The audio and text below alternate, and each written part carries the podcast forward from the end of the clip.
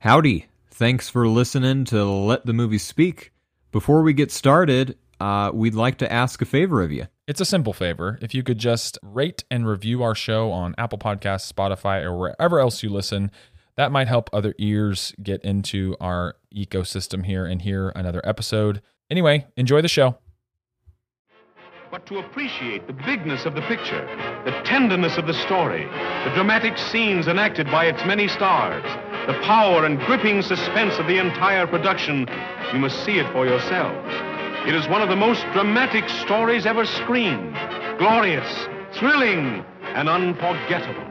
Come and meet those dancing feet.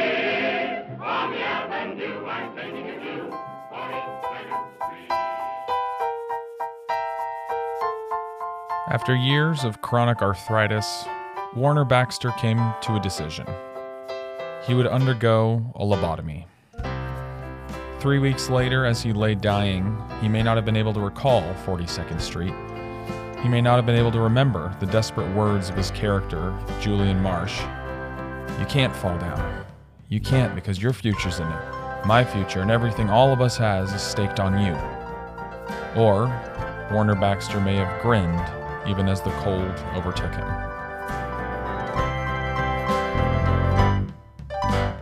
Let the movie speak. Welcome back, everybody, to Let the Movie Speak. Uh, I'm Travis, I'm Justin. and we have a special guest with us today. Would you like to introduce yourself? Hi, I'm Sydney. That's Sydney. Um, so we have our first guest today. We're super excited because uh, we don't have to just talk the whole time, even though this is a podcast. Hallelujah. And that's what you're supposed to do. uh, not to mention, uh, you have some specific uh, qualifications. I don't know if that's the right word. Interests, Experience. experience. so yeah, just tell us like what what why should we care about you? That's a really big question. Yeah. Um, well, I'm a choreographer, um, and I I love watching different things for inspiration. This is one of this is one of them. One of the the things that I've looked at is um, Busby Berkeley, and as I've tried to hone my skills in that area, um, working across different productions, um, I feel like I've gathered a couple of things to say. So That's what we need. hopefully Uh, more. because me and Justin um, are not choreographers. uh, so, it's a different language. Yeah. Justin, what's the extent of your like uh, dance Choreography skills. dance knowledge, just in general? Yeah. Um, so I am told I have less skills than Mick Jagger, although that's kind of like you've seen Don Yo, you've seen my uncle dance, right? Oh yeah. And uh, and so yeah, it's it's probably approximates that. It's not it's not a beautiful thing to see. No, I've never had any uh, never never had any training formally or informally or, or in an alley um, one late night in Chicago. It's never happened. So um, I'm really excited that we have someone here that that knows what the heck they're talking about. Yes. Well, I've shown Travis a couple of tap tap moves before, tap steps. Oh my, Travis holding out. Uh, What's this? This is news. She showed me I was not good. that's, that's how that went. Um, all right. So Uh, I don't believe it. Where's your tap shoes? uh, We can hear it. It's a podcast. I It is an audible dance yeah, form. I can't find them. They're lost. you can't find them. Okay, no. next time. I lost them. Okay, Oh, okay. let's just move on. Um, we're gonna start the way we always start, which is by giving you a, a window into our, our watching habits and not really opinions, but some opinions, but mostly watching habits in a section called "What did we watch this week?"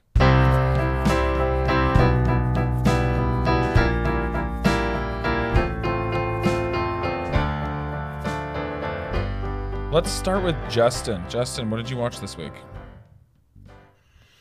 Uh, I watched The Hitchhiker. It's a uh, film noir from '53, um, and I didn't know anything about this movie, but on one of the many streaming services that are out there, it was recommended to me by some uh, omniscient algorithm or AI um, as uh, purportedly being the only or the first um, film noir movie directed by a woman, who was uh, Ida Lupino.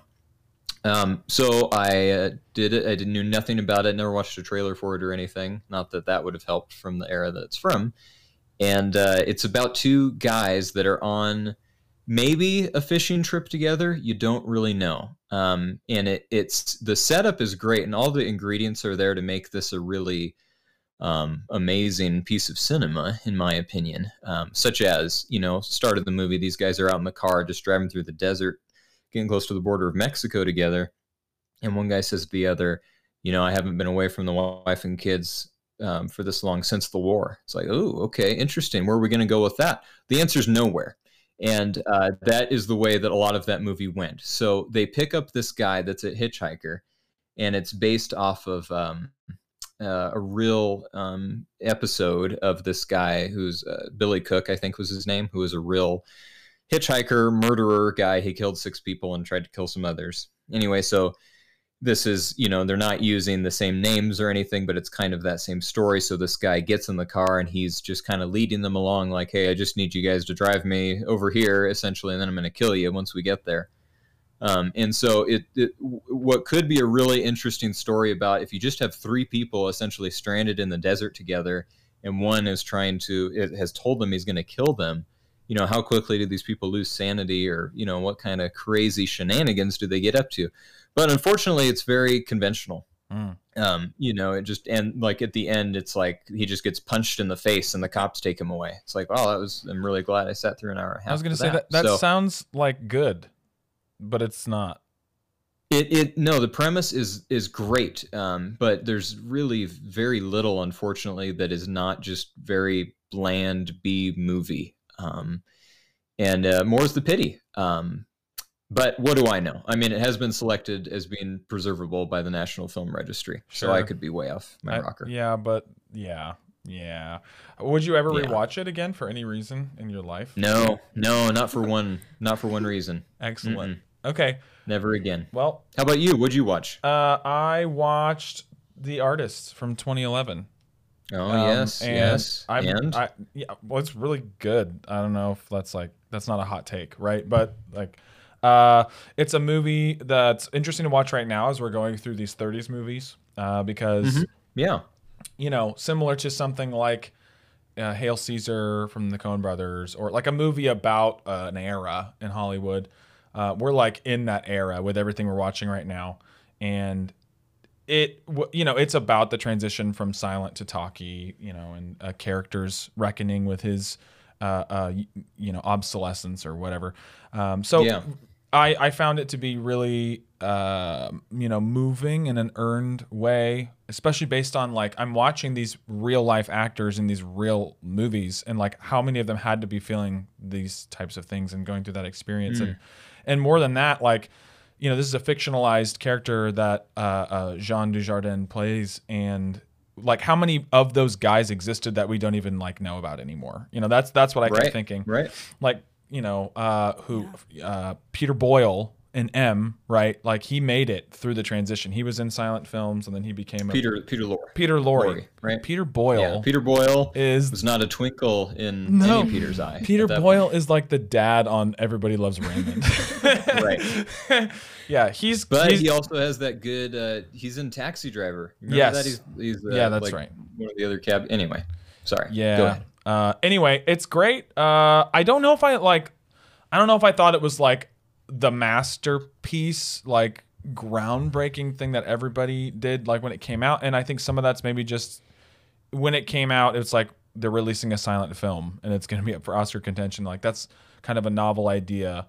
There, there's Right. just like a couple moments here and there where I feel like that that started to feel slightly more like a gimmick than uh, a form, you know, or something like that. That was the question I was going to ask. I was. Yeah, uh, yeah. Did you feel that way when you watched it? I haven't I haven't seen it. Yeah. Okay. Justin obviously didn't. I think because in uh, off mic conversation, he said that he had a really great audience and it was moved and all that. Uh, but again, I think a lot of that is you saw it in theaters and I Yeah. saw it on my couch on a flat screen television, which is like It's different. Yeah. D- David Lynch is right yeah, when he says you're fucking kidding yourself if you're watching a movie on your smartphone. Or, Yeah. You know, whatever that thing we watched of him. yeah. It's together. preposterous. Um, but you, you know, I having that. I think that is one of those movies where n- not just the screen size, but having the collective audience the hive mind Yeah. is uh, is definitely something that aids in viewing. Um, I remember in the climax of that movie, you know, where it's not really clear if he's if he's killed himself. You know what I'm talking about? Yes. We just watched it, so hopefully, okay. There's a Uh, fire. I mean, you could hear a pin drop in the movie theater. Yeah. No, nobody was chewing on popcorn at that point. There were Mhm. no more Pepsis fizzing to fruition. It was silent in there, and I've really never had that experience in a movie theater. I will say I Um, had that but- experience one time, and you're gonna hate me for bringing this up. Star In Wars, Titanic, The Last on, Jedi. Travis. No, The Last Jedi. When the when the when The silent scene. yeah when she goes Oh, hyper- when she- hyperspeed through not the ship. Mary, when she goes hyperdrive. yeah Not not in the audience Laura we Dern were goes in. Purple hair hyperdrive. I think mode. when we saw that, Laura Dern goes purple hair hyperdrive. That's what that scene is called in the DVD menu. Yes. Uh, yeah, Well, that's what I was consulting. Yeah. Uh huh. yeah. The Okay. we saw that with a. I don't even remember what the crowd was like. I, I think they were fine. I don't remember them being bad. But when I saw it, I think again after that, I- Yeah, I, was with a, a really good crowd, and nobody was like, "Wait, what?" during that like moment of silence. Um, and I can imagine in a Yeah. silent film, that, that- that's just just like an opportunity. You know, and that, that movie being a silent film, I think is it's great. It it does what it does very well, even if it does feel a little gimmicky, like you said. Yeah. Um, but at the very end, when when John Goodman says his line and you actually hear it, Yeah. Um, okay, so he says his line in, in at the end, and in my opinion, that's when the movie should be over. But then they go to Mr. Jean, Yeah. and he has to say something too, and he says it with his French accent, which is okay, but it kind of defeats the purpose for me, right? Mhm. Because you've just spent an hour and a half trying to convince me that this is an American guy, and then you know just the the um. I guess on one hand you'd go like, oh, that really upended my expectations. I thought he was a country bumpkin, but he's a fancy Frenchman yeah. and you know I, okay whatever that's fine but to, to me that's not that my my critique is not that he's french it's as you know i don't have a problem with that um, but rather that uh, that was the end of the movie for me is when john goodman spoke That is Yeah. a cut to black moment Mhm. and they missed it Yeah. Yeah, I, I think uh, it would have made a better last line. I think that it's, to me, I forgave that little kind of speed bump because it's like this is honestly an era, and it happened. It happens in Hollywood all the time. It happened, you know, through the 20th century in filmmaking. Like actors would just lie about their ethnicity or their up their background right right because like Mhm. if you're like you know a puerto rican guy who has a certain shade of skin but what they need is like for this script they need like an hispan uh, or um, an italian guy you know like an italian Right. or like a, a joey character you know stereotypical italian like Mm. i've heard stories of guys who just say like they change their last name and they just they're italian you know so i feel like Yeah. the french thing for me was like if they couldn't hear him and he kind of looked like Clark Gable, done. That's all. That's what you needed back then. But yeah, uh, it's sure sure definitely worth watching. Uh, if you could just buy a movie theater first and project it onto a screen, that would be the best thing. Okay, Sydney. problem. Yeah, you, you need to do it because I'm I'm broke. Sydney, what did you watch this week? I watched Pennies from Heaven, 1981, I believe. Uh-huh. It is a lip sync musical, which I know sounds like it shouldn't be good, but I actually really, really appreciated the use of lip syncing in this musical. I thought it was really interesting. It's Steve Martin, and he plays a sheet music salesman who I'm just trying to wrap my head around Yes. all of what you just said. Steve Martin, Bernadette Peters. It's like a jerk, the jerk like re, re, reunion, right? Because they're both in that movie, Right, but it's a very, very It's not- different movie. does it have Um, colon the jerk too? no. at the end? Okay. but yeah, and he lives his life in this whole fantasy world through these lip sync musical numbers based on these songs that he sells. And so there's a very, very dark understory going on. And then very, very often they will break into these lip synced songs. And some of them are direct references to other movies, uh, a lot of them by the choreographer that we're going to talk about today. But um, it was a very it was it was a difficult experience. I'm trying I really am trying to formulate thoughts about it because I think it has a lot of stuff to say about the juxtaposition of very very joyful art against a very very dark time and people who were going through very very dark. Is it a period piece? Yes. Okay. It's like a 40s story that they I made think in it's the 30s. 30s. I think. okay, that yes. they made in. Well, this is we can't get out of the 30s here. We're Mm-hmm. stuck. I'm pretty. Yeah, actually, I'm almost certain it's the Great Depression. Okay. and the but a lot of a lot of it is about you know the interperson the, uh, the interpersonal relationships that these people have and really kind of breaking the disillusionment of oh relationships were pure back then or oh everything you know um which I think is really interesting. Fred Astaire famously hated the movie, even though some of his footage is in it. he famously told Ginger Rogers not to see it. Nice. Um, so yeah, it's a it's a it's a definite. is the first okay? Is the first time you heard about this movie when I sent you the clip of Christopher Walken? I didn't know it was from that movie. Okay. I actually came upon a different clip where they recreate the "Let's Face the Music and Dance" scene. Okay. The the Fred and Ginger scene, and then I watched that because Steve Martin isn't in the clip that you sent me. That was That's just Christopher Walken in a bar. it's Yeah. Christopher Walken in the bar. Um, He's like amazing in that yeah, scene. he's fantastic. Like, he's fantastic. And I watched that and I thought, oh, I've got to see this movie. And Yeah. of course, I read the YouTube comments because the analysis there, I actually really enjoy that. I find Oh, God, God bless you. Yeah, that's that I, I love that kind of stuff. But It's crack for me. It's very addicting. I love it. It's like the easy go-to thing.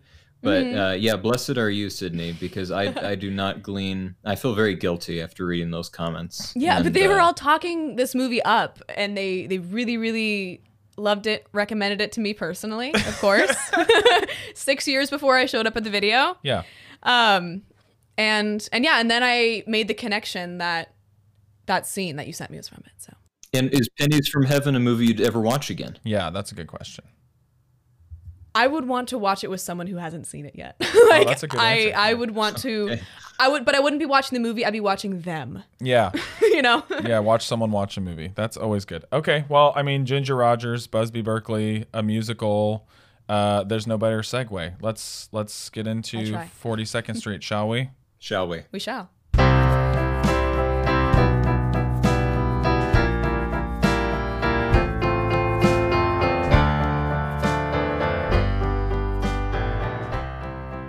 Okay, let's start off um, with a little bit of introduction info and our experience with the film. So I have just some typical credits. Uh, directed by Lloyd Bacon, who I don't. I think of all the people who will come up later on, Lloyd Bacon may not be, uh, you know, coming back over and over. Um, his name anyway. Uh, Busby Berkeley, choreographer. That's the more significant name in this case. And then it's based on a novel. Who cares? I think pretty much in this case because it's not. It's it's not like some The like English major cares. uh, you're both English majors. oh, Former. Well, he's a former English major, right? Uh, is that right, or am I saying that wrong? What is that? What is that? I didn't, I, you know, because often people will say things and I just go along with it, like, yeah, and then later it's like, I, I don't know what they meant. So I don't even know what is a former English major. Does that mean I recanted of the English faith? It means you got a degree and you, yeah, you thought that it was against your uh, your ideology and your morals now, so you you you threw it into the volcano, you know, and you yeah, and I took up the way of the Mandalore. Yeah. No, I, I did I did uh, succeed and uh, getting an English degree. So I, I d- does that make me former? I Okay, mean, you still you know the what? degree, right? I think it's still valid. Shut I don't think it up. expires. okay. Okay. Uh, Okay. I see where this is going. Yeah. Anyway, it was a trap. it what I'm trying to say, English majors, is that it's not some sweeping literary adaptation. Yeah, it's this is not Well, that's where you're wrong. okay. No, you're right. Uh, cast we have uh, Julian Marsh played by Warner Baxter. We have Dorothy Brock played by Bebe Daniels, Pat Denning, George Brent, uh, and the you know obviously Ginger Rogers as Anne, which is actually a pretty pretty small part. Fun, funnily enough, when she she went, she would go on to be one of the one of the bigger names that came out of this. But uh, Abner Dillon is notable. Uh, obviously he shows up, and that's Guy Kibbee, which is kind of a great and Ruby you said Ruby, right? and uh Ruby? Who's Ruby? Oh yeah, Ruby Keeler plays Peggy. Yeah. yeah, excuse me. So there's a lot of uh a lot of I don't know if you call those all principal characters because well, Ensemble cast. well, yeah, it's an ensemble cast feel more than anything. That's I, I would say for me, Uh, Julian Marsh's character feels like the center if there is one, and then Bebe Daniels feels like the you know you have to have a, a female and male lead sort of picked. Those feel like them. Uh, Justin, what's your experience with Forty Second Street?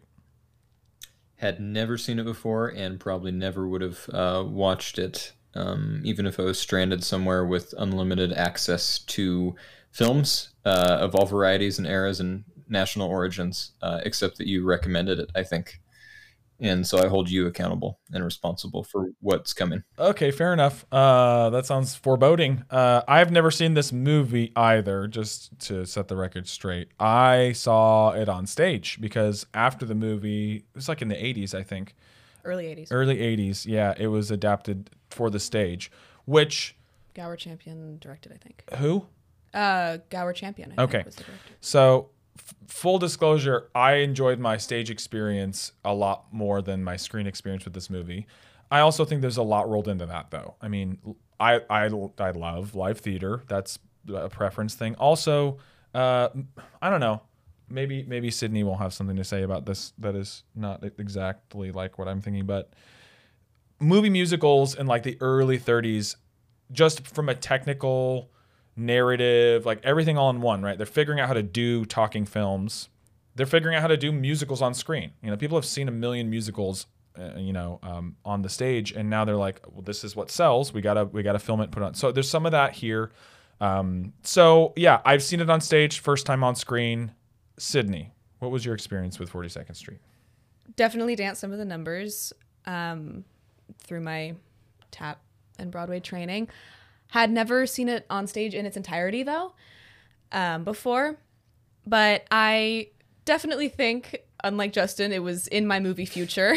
um, just as someone who's going through this, and and also someone who's um, currently a lyricist for a composer with a musical that's of this era and so I was already kind of making my way through them. And like you said, yeah, they're very different I think than the conventional musicals we think of now. Even more different even different from the stuff you see in the 50s, of Yeah. course. And I think a lot of that has to do with the fact that the songs are used differently. The songs mm-hmm. are actual production numbers. They're not really the inner feelings of the characters. For example, this is a play within a play kind of thing. Right. And all of the songs, I believe, are from the play within a play, which we never find out very much about plot wise, it's called pretty, it's called It's pretty called Liddy Pretty Lady. Yeah. and we don't learn much about it. Yeah. But all the songs are supposed to be from that.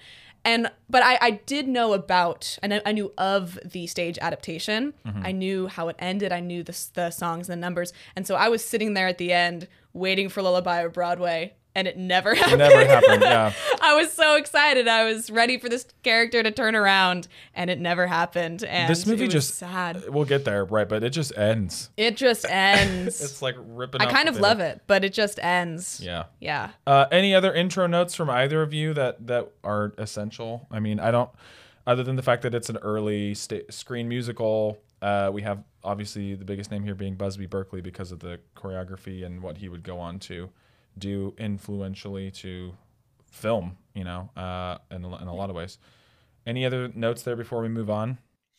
Yeah, just by way of by, by way of preface, um, if you were to take us into different categories, us being the the people on this podcast, and put us into pro musical or, or anti musical, I think Travis, it sounds like maybe you'd be more kind of neutral. I mean, I understood you you said with your own lips and mouth parts that you were uh, a fan of musicals. Um, but I, although I grew up with musicals, I've never been uh, especially attached to them. Um, more often than not, I find myself detached from them. Um, and then we have we have Sydney, who is um, it's her, her her bread and butter. This is part of her lifeblood. Um, so I, I think that will inform, uh, hopefully in a in a in a fun way, uh, the different parts of the pie we're going to take out. Yes. Um, Let's eat the pie together.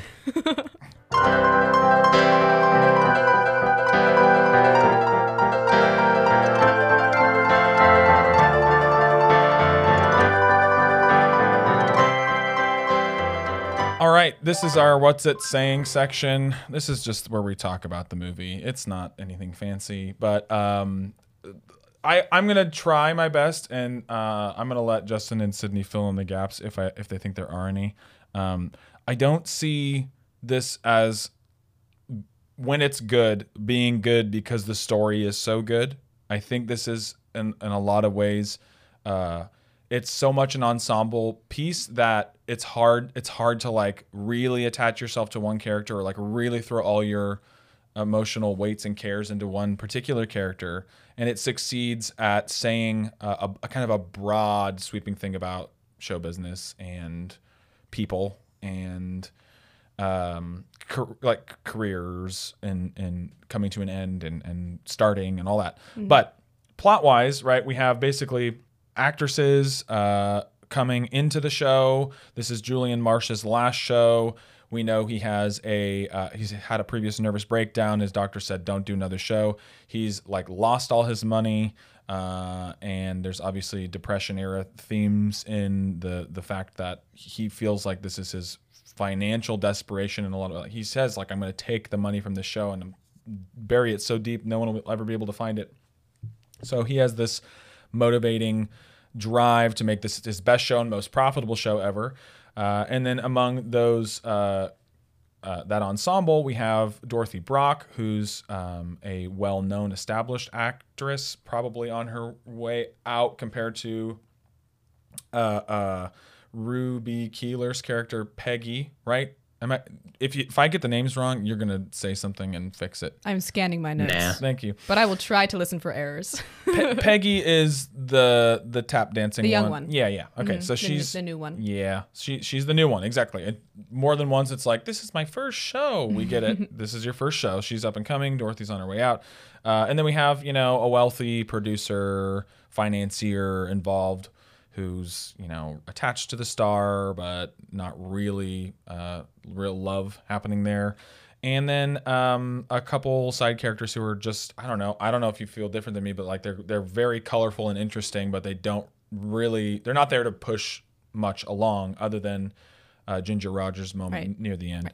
Um, so this is a story about making a play come to life from nothing and about careers on the line and and and I think that's it for me pretty much like at the really? yeah and I'm waiting for you to for you to enlighten me is it about more than that It's about so much more than that. okay go I love that you brought up obsolescence. Obs. Wow. Do you see how excited I was for that sentence and it just didn't happen? You really wanted to say obsolescence. I wanted to say obsolescence, but it didn't quite happen. But I'm really glad that you brought it up earlier with the artist because I think that this movie is really trying to do that. There's a lot of cycles going on in here. There's a lot of, like you said, beginnings, endings. I really like Dot as a character. I think that she's really interesting and very, I would say, unique for the time. I don't know if I'm really saying that on a whole lot of authority, but watching it, um, another movie about the transition from silent to talking films, Sunset Boulevard. I expected her to be a Nora. No, it's it's not Norma. Norma like character, where she was bitter, where she was disillusioned, almost to the point of madness. That kind of character. I think that that's what we've come to expect. But Dot's not like that at all.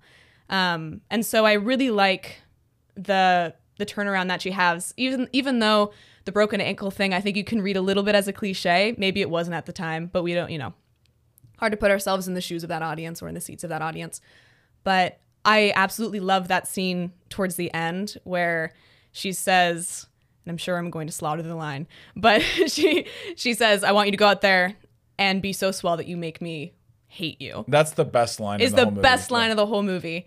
And that's the last thing she says, I believe. That's the last time we see her. I, I think that's right. Yeah. That's the last that's the last time we see her. And I think that at least the way that what I come away from that with is we don't know if she is happy. I don't think that we know. I don't think we're supposed to know. Um, and then we can go all through dissecting that 42nd Street number and everything there. But yeah, yeah. because there's there's so much going on non-verbally there that I think is fantastic, but I'm sure that we will we will find a place to launch into that where we're a little bit Yeah. more thematically there. But okay, so sh- Sydney thinks it's about more than what I that said. was to counter your ta- your talk about the characters. Okay, fair enough. Yeah. Justin, I'm cha- ruminating on other characters and plot. What what's your first first dip into the pool? What did you what did you think? Yeah, I mean, I, I think it's uh, it's a unique movie in that it it seems to show show business for what it is, or at least was in that time period, and it's not it's not very glamorous. I mean the um, the audition process for the when they're trying to find the 200 dancers, um, especially the, we kind of as the audience are given more much more insider information on how um, the women involved in that production were hired and, and trained, etc. But it's very, it's without being uh, graphic or trying to be a kind of call to action movie. Um, it, it portrays that process as pretty demeaning um, uh, to to the women, um, and and it, it's kind of interestingly, it's kind of countered. Um, it, I'm thinking of one one portion of the movie when who's that wonderful character that says "Quiet, please," you know, like Oh. every every time. A few of them do that in succession. That's really good, snappy timing. I was gonna bring up the cigar chomping guy. I don't know his name, but he's great. Like there's there's a couple good side characters. I don't know if that's the guy you're talking about, but there's a couple like lackey assistant directors, whoever Right. they are, and whenever. Yeah, whenever Julian Marsh says anything, it's like everybody quiet down, everybody quiet down, everybody quiet. They like just they're just parroting each other. Yeah, Yeah, and so it's just it's interesting to this is a little bit more thematic than than plot, but it's interesting to note how how different um, women are treated in show business versus out of show business, and and women versus men yeah. um, in that environment. So sorry if I'm putting the cart before the horse there, but that's where that's where the eggs no, we're basket are. we're eh, anything. It's a free for all here. But I agree. It like I I briefly mentioned this. It's it forces you to come to terms with like a 30 sensibility about men and women over and over and over again and uh, about women in show business and a, a little bit about men in show business but really you don't get a lot of uh, time with the, like the male dancers in the show there's just a couple just a couple scenes but and it's a bit meta as well because that's likely how the women were chosen for this movie. They Yeah. there's um, Right. you know interviews with um, Busby Berkeley about how he would hand select the dancers. There wasn't Wow. There wasn't really um, like a a process like that, and he said that he would disagree with a lot of the women that they would choose, and then he would always get the final say. Um, so it's interesting Hmm. because I think anytime you try to do a kind of this isn't move a movie about movies, but you know when you have dancers uh, in a line, things like that. Um, almost getting a little chorus liney here, but um, there, but there's going to be that interesting juxtaposition of okay, if it's if there's any kind of audition in there, then that process was replicated to create the movie, and all of the failures and all of you know everything that goes along with that happened. This is like I, th- you're gonna know way more about this than me, which is great. This is like the stuff you hear about the Rockettes, where like they have to be legit within like centimeters of each other. Um, obviously, like it, I don't know how you feel about this. I know Justin hinted at it, but like I would, I was just feeling gross at times, right? Watching Right. like a bunch of angry men just tell women to twirl and like all of that. Uh, what what does it? What is the experience like for you? You've been in dance and choreography and in shows uh, and performance. It's difficult for me because all of the directors I've had in dance specific things have been women. So that definitely puts me at a bit of a disadvantage um, talking about that particular experience. And that kind of cattle call environment is really only an environment I've been in maybe once or twice. Um, I'm, you know, that that's definitely more for chorus kind of Broadway things, less so than it is for um, the kinds of stuff that I'm involved in. But I have auditioned people before, Yeah. and, And that's were, were you a chauvinist, gross, creepy jerk? I don't think so. Okay, that's Um, good. Glad to hear it. no, but it's definitely uh, you know someone who's studying this as something to get into in the future. It's definitely conversations that we have all the time. Yeah. Um, and there's definitely yeah, I think it, it depends a lot on what you're doing, what look you're going for, and the people at this time we're going for a very very specific look, Yeah. and they're trying to achieve something that is really frankly unachievable. Mm-hmm. Um, and yeah, I mean, we could talk all day about that. That's that's that's kind of a just yeah, a no, general. I don't want to be so bummed out or anything, but it's, it's it's kind of just a, a general Yeah. a general comment, not necessarily a movie specific thing. Well, but and you know, w- I would say kind of on the uh, there's subtle clues in there. Maybe not a lot, but there's subtle clues that even though I would I would agree with both of you and that um, I I'm not in favor of the uh, the mistreatment of women uh, as represented in this film, but the agency of women in this movie is is kind of an interesting thing to talk about. I think. So again, let's go back to the guy that says uh, "quiet, please," you know, um, and and he's you know he says he says to to all the females on stage at one time, "Hey, you know, shut up or something. Where where do you think you are? Home?" And uh, and everyone ignores him though.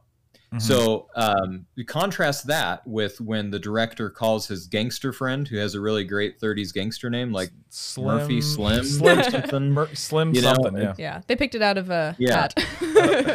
Rolodex of gangster names. A fedora. Um, and yeah. So so he calls that guy, and that guy's like at the you know the pool hall or you know wherever, and he's on the phone. and He says he says, "Shut up! What do you think? I have earphones on?" And the room goes silent, and it's an all male room. And so, although show business and gangster lifestyle a little different, you know, probably if you don't listen to the boss, you might get your knees broken or something. Um, I do think it's interesting. So, so that's that's one environment where you have the men that are willing to shut up and listen to one guy, but then you have these women over here that that are told to shut up and that don't, which to me indicates they do possess some power. Because if they if they were totally stripped of all power altogether, they would have shut up too Yeah. But they do have some agency and without them the show cannot go on they cannot go find 200 people like that um, and so i mean that's not a huge Yeah, that no. was not the point of the movie but it was there Yeah, I think you're right. And uh, some of this, some of this is is seeping in now as we're talking about it, not while I was watching it. Um, but I have one note that I want to read verbatim, and then I'm pretty sure it's going to transition right to Sydney. Uh, Ginger Rogers, comma nice monocle. that was a note. What did I have? I had a note that included the word monocle as well. Yeah, how, how could it not? How Yeah. could it not? T- What did you think about Ginger I wanted Rogers? to be her the entire time. I've ne- I mean it was like the movie screen turned into a mirror. I saw myself. It was powerful. in, in the reflection of her monocle. In the reflection of her monocle. I love that character. Can I didn't understand yeah, why. okay. That's I wanted you. I wanted you to explain I to me have, what I what have is she in-depth, doing. I have in-depth analysis of most other elements of the movie. Ginger Rogers, she evades me. Yeah. so i i think the monocle I, i- if like if no one else has anything to say about the monocle and then please please say what you're going to say it's it to me that was just a part of her the transatlantic uh you know accent or whatever she was doing i think or the faux british accent and and i and i think the monocle was maybe trying to to sell uh that that persona that she was doing Totally. but even when that accent fell off uh the monocle didn't for some reason so I don't know. Maybe they're like, "Hey, good looking, Ginger. Keep that monocle on. That's Yeah. that's that's gonna sell more tickets." It's Yeah. a good bit, right? When the monocle falls out and she steps on it and she just pulls a spare out. Yes. It- that's a good bit. I mean, I don't excellent. again, I don't understand it, but I'm kind of I don't okay need with it. to. Yeah. yeah. But what I, what I was going to say was you were on the topic of the portrayal of women, and I am just I have been trying to segue us to the final musical numbers for a while, and go for it. and we've got that scene in the final number, the Forty Second Street number, the choreographed domestic violence scene, which I think is very very um, it it resonates a lot with I with a theme in really any kind of dance and choreography is everything ends up being pretty. Yeah. Um, You know, unless you intentionally make it not, and I've seen that uh, been done a lot. And I think that there's so much going on in that in those final. There's moments. literally a lot going on. I'm not talking about like narratively, thematically, but like Yeah. there's like a thousand people moving in a thousand different. Like Busby Berkeley is an insane person. yes. I, I don't. But what I love is the progression of the dance scenes in this movie because you see it at the beginning. We start at the audition. Mm-hmm. They're disorganized.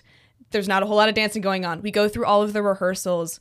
Again, disorganized. A thousand different sounds coming from the tap shoes of many, many different people. We slowly see things begin to coalesce into something presentable. And then what we end up seeing isn't really what's being rehearsed, right? That's what I find interesting. And yeah. then we have three scenes. The first one is the shuffle off to Buffalo mm-hmm. scene, which is very pantomimey, not very dancey. I love it, but it's something that that feels like just filming something on stage, right? Yeah. It feels very much something that's being filmed on stage. The You, second you one, see more of the seams of the set pieces and like yes. when things come the on. and- train's incredible when it opens. Yeah. Okay. The set pieces are ridiculous. Yes. Like I, if you've ever worked at all in theater in any capacity, and then you watch the last like twenty minutes of It's this incredible. movie, you're like, how the crap did they do half of that stuff? Yes. I don't want to stop you, but I just want to say the sets are cool.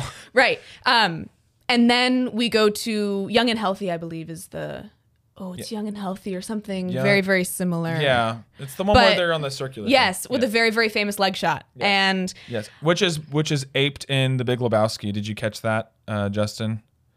Oh, not until you said that. Yeah, But it's that- like yeah, yeah. verbatim. It's like Yeah. you know they go th- right through the legs and then I don't think that's the only Yeah. time that they've done that either. I'm sure that there's more. Well, there's a whole sequence in the Big Lebowski, which is like it is a Busby Berkeley yeah, like yeah. oh, he's been he's been quoted. dream sequence everywhere, It's yeah. really well done, but that the leg thing especially is like so obviously from 42nd Mm-hmm. Street. Yeah, but then that that scene, we progressed from something that could just be filmed on stage to something that uses the cinematic art form to its full potential with dance. And Buzz Busby Berkeley um, started on Broadway. He started as a Broadway choreographer, but as soon as he transitioned into film, he thought of them as two completely different mediums. As I and I would agree with that. I think that you should. He thought of them as two completely different mediums, and there's all these anecdotes about the the amount of control he wanted to have over his his sequences and i think it's really really evident in that sequence whereas that's something that's supposed to be happening on stage but we've progressed from the shuffle off to buffalo scene and now It's surreal. you can't take the audience i mean Yeah. th- this, this is this is a quote from you can't take the audience into the rafters where he was Right. and there's this hilarious story where when he first came up with the very very famous shot down on the radial symmetry Yeah, it's like synchronized swimming on yes, stage. Yeah. Yes. Um, he was up there in the rafters looking down, and somebody went, "What? What? What are you? What are you doing up there? what are you doing up there, Buzz?" And uh, and he said, "Oh, you know, you just you can't you can't take them you can't take him you can't take him up here, can you?" And he said, "No." And then the guy just goes, "You better not, you better not put the camera up there and film stuff from below." And he said, "No, no, no, I won't." And and the quote in it where from from for uh, where I found this from, it says, quote, I said, no, comma, I won't. Quote, but I did. Oh, that's Which good. I think is incredible. But then you get to 42nd Street, which there's no, that's not a stage at that point. No. Not a stage. It starts off and you think it is, and she's dancing for a while. And then suddenly, Uh, yeah, it's, cars under bridges, It's wild. people everywhere. Justin, what did you Incredible. What did you as a as the least musical uh uh uh you know savvy person? And I don't want to make you sound dumb, but like uh you're not dumb. You're smart and I like you. Uh what did you think of like the last 25 30 minutes where you really get to see the scope and and sequence of of Busby Berkeley? as much as I am not someone who um, is overly fond of um, musicals, it's still it, it is kind of mesmerizing some of those shots from from above, you know, some of the set pieces. Um, you know, and so my reaction after that is kind of neither here nor there, I think. Um, but it is it's it's effective. Um, I, I think that is the that that is what it's supposed to do, right? That medium is is um, largely visually based, um, and and I think it succeeds at what it tries to do.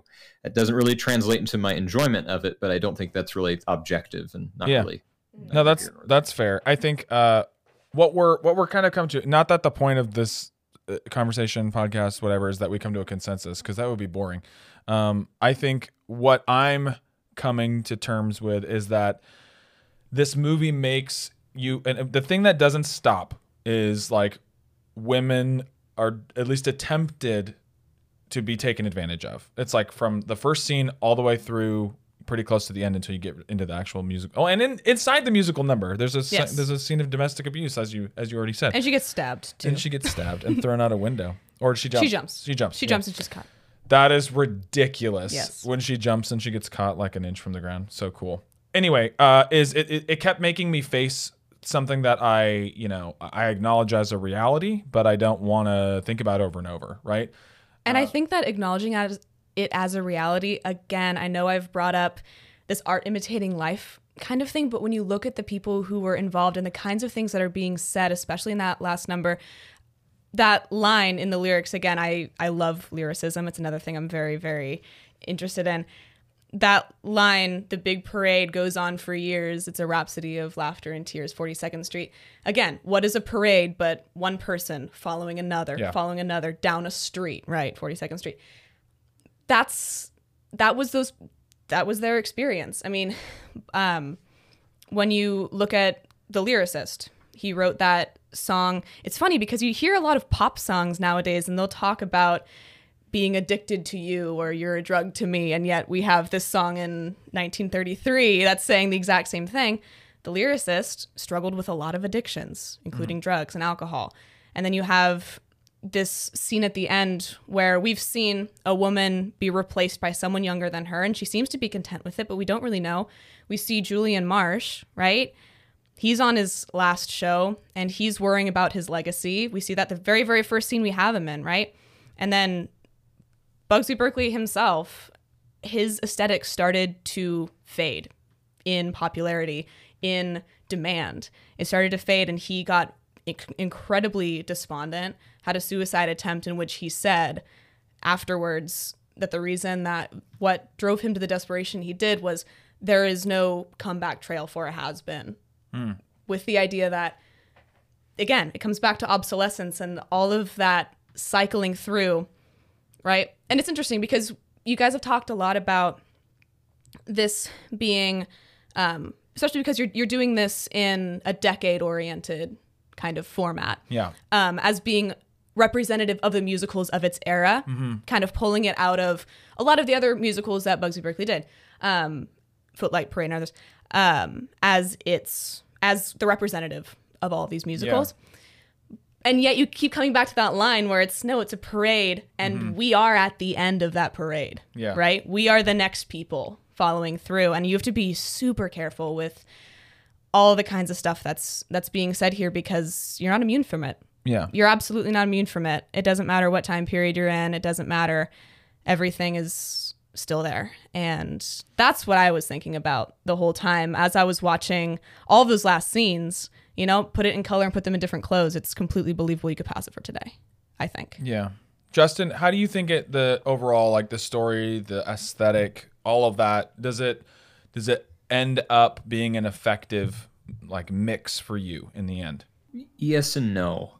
Um, it, to me, it is kind of like the musical 1930s version of a Tarantino movie. And so obviously, I, I don't mean that. I mean, it is pre code, right? And there are lots of winks and nods and even some kind of more graphic dialogue um, than is kind of common for that era. But it, it's a it's a movie that that seems to kind of um, show you its world and say this is just what it is, and it doesn't it doesn't try to clean it up. It lets it be dirty when it's dirty, but it doesn't it doesn't go to the trouble of trying to make a statement about that. Um, Right. and, and so what I'm kind of left with is the impression that the movie basks in its own kind of ambivalence. Um, e- everyone is kind of promiscuous with everyone because that's apparently just the industry then.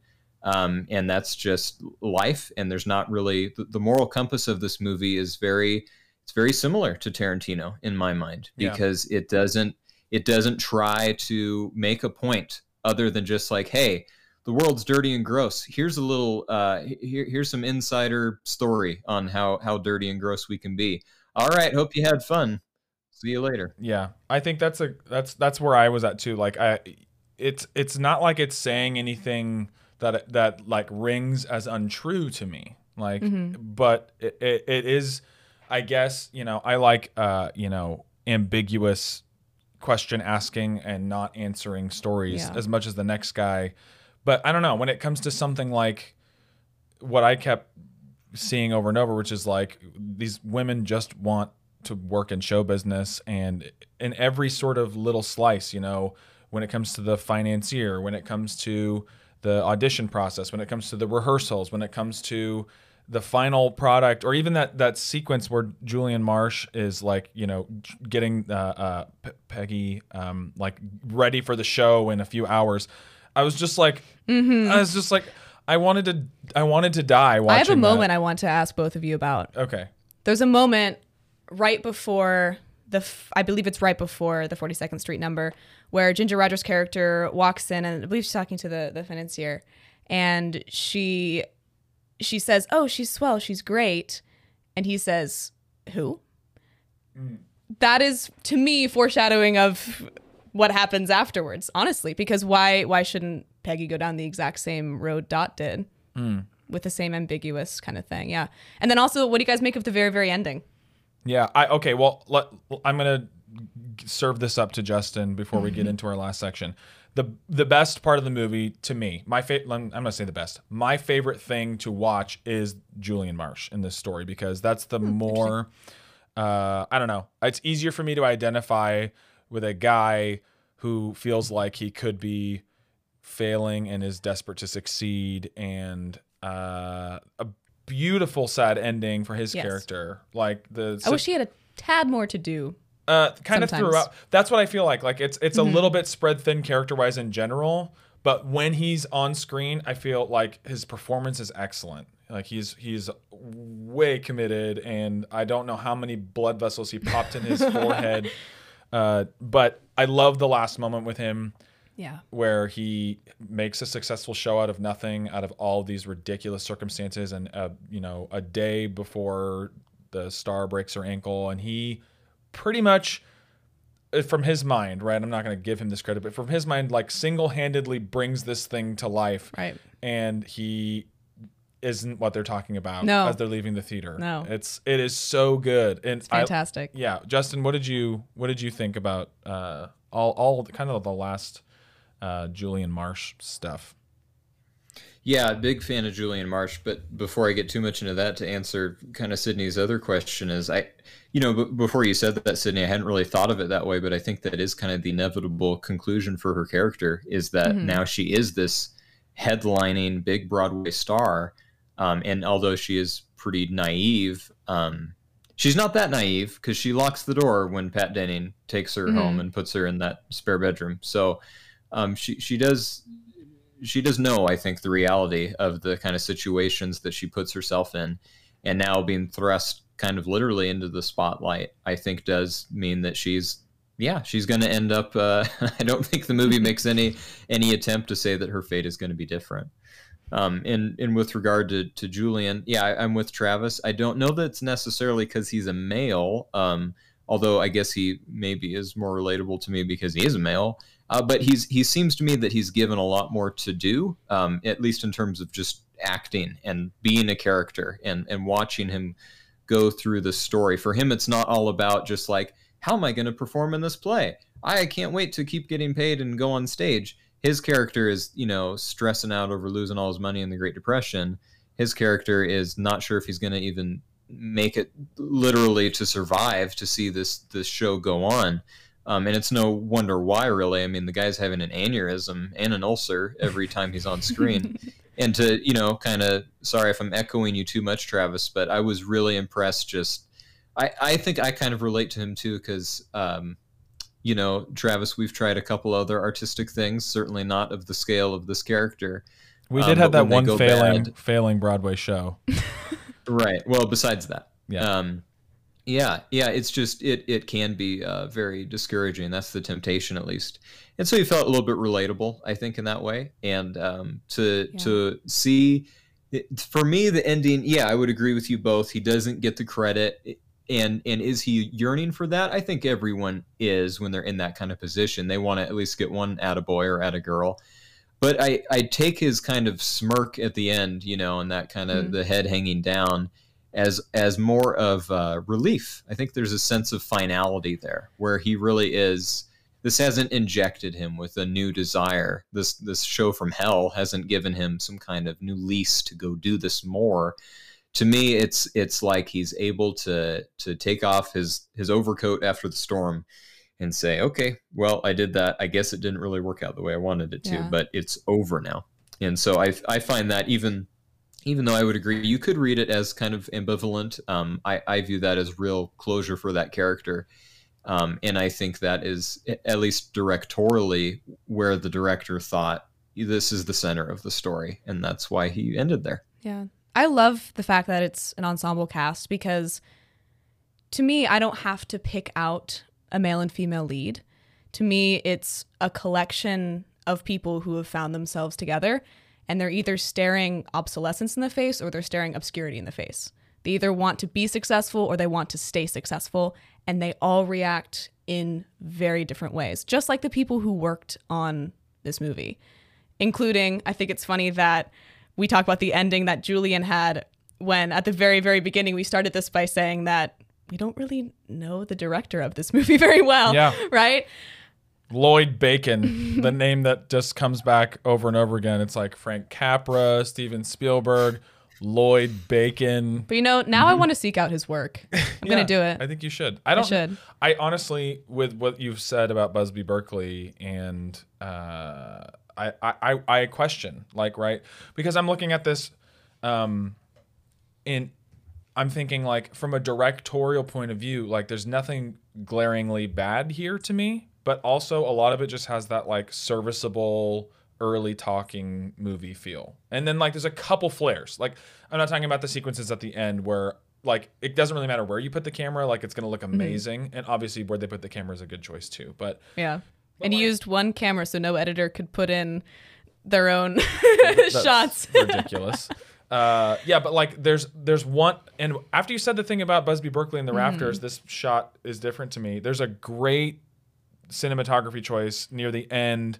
It's like in the last 30 40 minutes where you know Julian's like pacing backstage and it's it's like a Dutch angle from overhead down over the top of the stage. It's beautiful. It's really well composed. And n- now I'm thinking like that's the Busby Berkeley angle, right? Because he was up in the rafters. But Yeah. yeah, I think um, this is a this is a quality movie, uh, and I, I don't think anybody came here today to tell people that it's it's garbage. I do think um, we can we can sum it all up in our final concise thoughts in our section called "Is it worth your time?"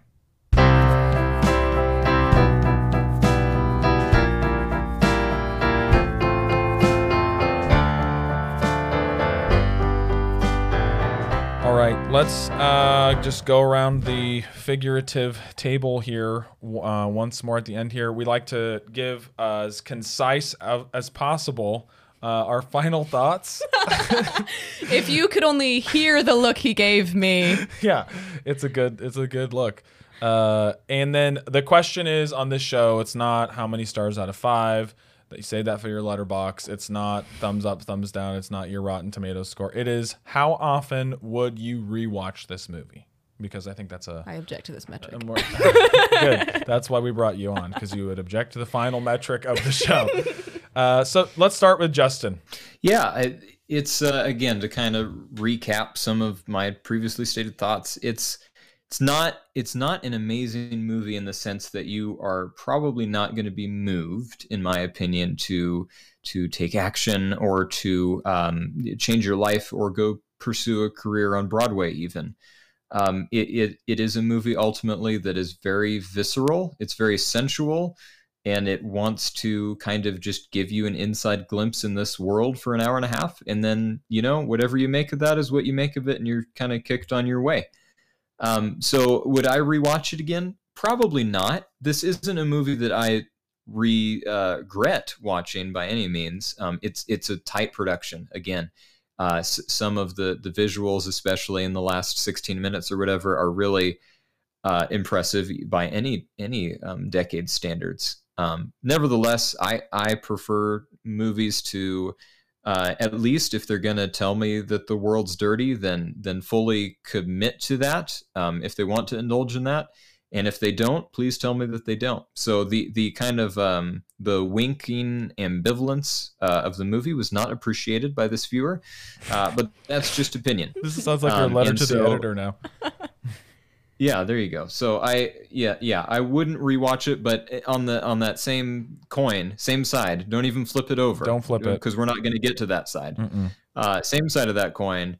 I, I wouldn't discourage people necessarily from watching it, especially if it's somebody that that likes musicals um, and and wants to kind of see the the history maybe of, of where some of uh, where modern musicals came from. Wonderful. I'm gonna graciously give myself the last word and ask Sydney her her thoughts. Well, I think I've said a lot already. Um, you know, I tried to I tried to spread it out, but as soon as I finished it and I was listening to those lyrics, I, I watched it with subtitles on. I really felt like I had to watch it again. Um, I immediately felt that there was something more happening, and then of course I realized and learned that a lot of times those musical numbers were created completely independently from the rest of the script and the rest of the movie. And so there's not necessarily supposed to be a lot of connection, but I, I just kept seeing them. And so I, I don't necessarily believe that. But but my my philosophy has been for a while that I really view what people create as really a reflection of them. That's why I talk so much about the people who create them. And so after seeing this and seeing the scale to which this was performed and seeing the the honesty, the kind of uncomfortable honesty that I saw, I want to know the people who created this better. And I think that in a very redundant cyclical way, the best way to do that is to view what they created again. And so I, I would watch this again. How often? How often? This is like, because like, okay, the, Right. the scale. We, we, I don't know why this always comes up, Justin. People are gonna think we're a Schindler's List podcast. Schindler's List is a great movie, but I'm not watching it once a year. It's a bummer. You know what I mean? Like, and that's one reason not to rewatch something over and over and over again. Okay. But it's not for lack of quality. So the question is like, How often? yeah, and for what? Like, And for what reason? yeah, like I watch I watch Christmas Vacation every year, once a year, because it's a great Christmas movie. Right. But yeah. Okay, that's fair. I would say that obviously I would watch the last 20 minutes of it more often than I would watch the rest of it. Okay, that's a good answer. Yeah. I can see myself because I already know that I've done this since I've watched it, um, seeking that out and watching it as a source of inspiration, as you know, all of that. So, but the whole movie in its entirety, probably not too often. I think that I would explore other things from this era by the same creators before I would watch this movie again. Okay, great. Uh, I think I had a reasonably enjoyable time watching this as a, a, a our medium fan of musicals. I don't know even what that means, but uh, I like musicals. This is not. If you like musicals and you're like, I'm gonna watch this old musical that seems like it's, not. important. It's not that. I, No. I wrote down like 15 No. minutes. There are no songs. No- fantastic. No, songs. And then it keeps going and going and going. And like you get three songs at the end and just pieces like before. Mm-hmm. Um, so if, if that's what you're looking for, it's it's not it's it's not that, but it is an interesting, uh, albeit at times, even though it's more, uh, um, uh, what's the word? It's more implicit than anything else. It's not like overtly uh, trying to rub your face in what's ugly about show business or what the process looks like for women and all the different kind of areas. It, it is implicit with a heavy hand, um, and so I, I would say it's a good look at something that's very un- unfortunately true. Um, I probably won't rewatch this uh, for five years. That's the number I pulled out of my head just now. I'm gonna Wow. give um, five year break. I saw it, hold you the number that. get pulled in real time. Yeah. I opened the flap in Yes. the back, and uh, yeah, uh, it's it's not bad, but I don't feel the need to revisit this one. I think other things comment on the similar subject matter in a way that I enjoy watching more. For instance, I would rewatch Hail Caesar like once a year, and I do think that like a movie like that, or The Artist, or some combination, you know, some bucket of movies similar to these, you know, movies about show business, movies about the golden era of Hollywood, or silent films becoming talkies, or Broadway musicals making their transitions from stage to screen. Like that that comment, uh, I'd probably look for in a different package for rewatching purposes. All right, well, for our first musical, uh, this was an interesting one, Justin, wouldn't you say? Yeah, really glad Sydney could join us. Sydney, I think you made it better. So if you're willing, Thanks. we'd love to have you back sometime. I will shuffle on over, buffalo on over. Okay. we'll, we'll see. And uh, yeah, super appreciative to have Sydney here. Next week, we are on to 1931's Frankenstein. Justin, Yeah, I'm excited to do it. It's been a long time since I watched it, but uh, made me cry when I was a kid. Excited to see if I'm gonna cry again. yep. Tune in next week to hear Justin cry. Bye, everybody. Bye. Bye. Let the movie speak. You're nice to the right people, you're gonna get along. You know, on that young and healthy number when you walk down stage, and give it a little life, you know, sort of. And not a prep, sort of. Quiet, please!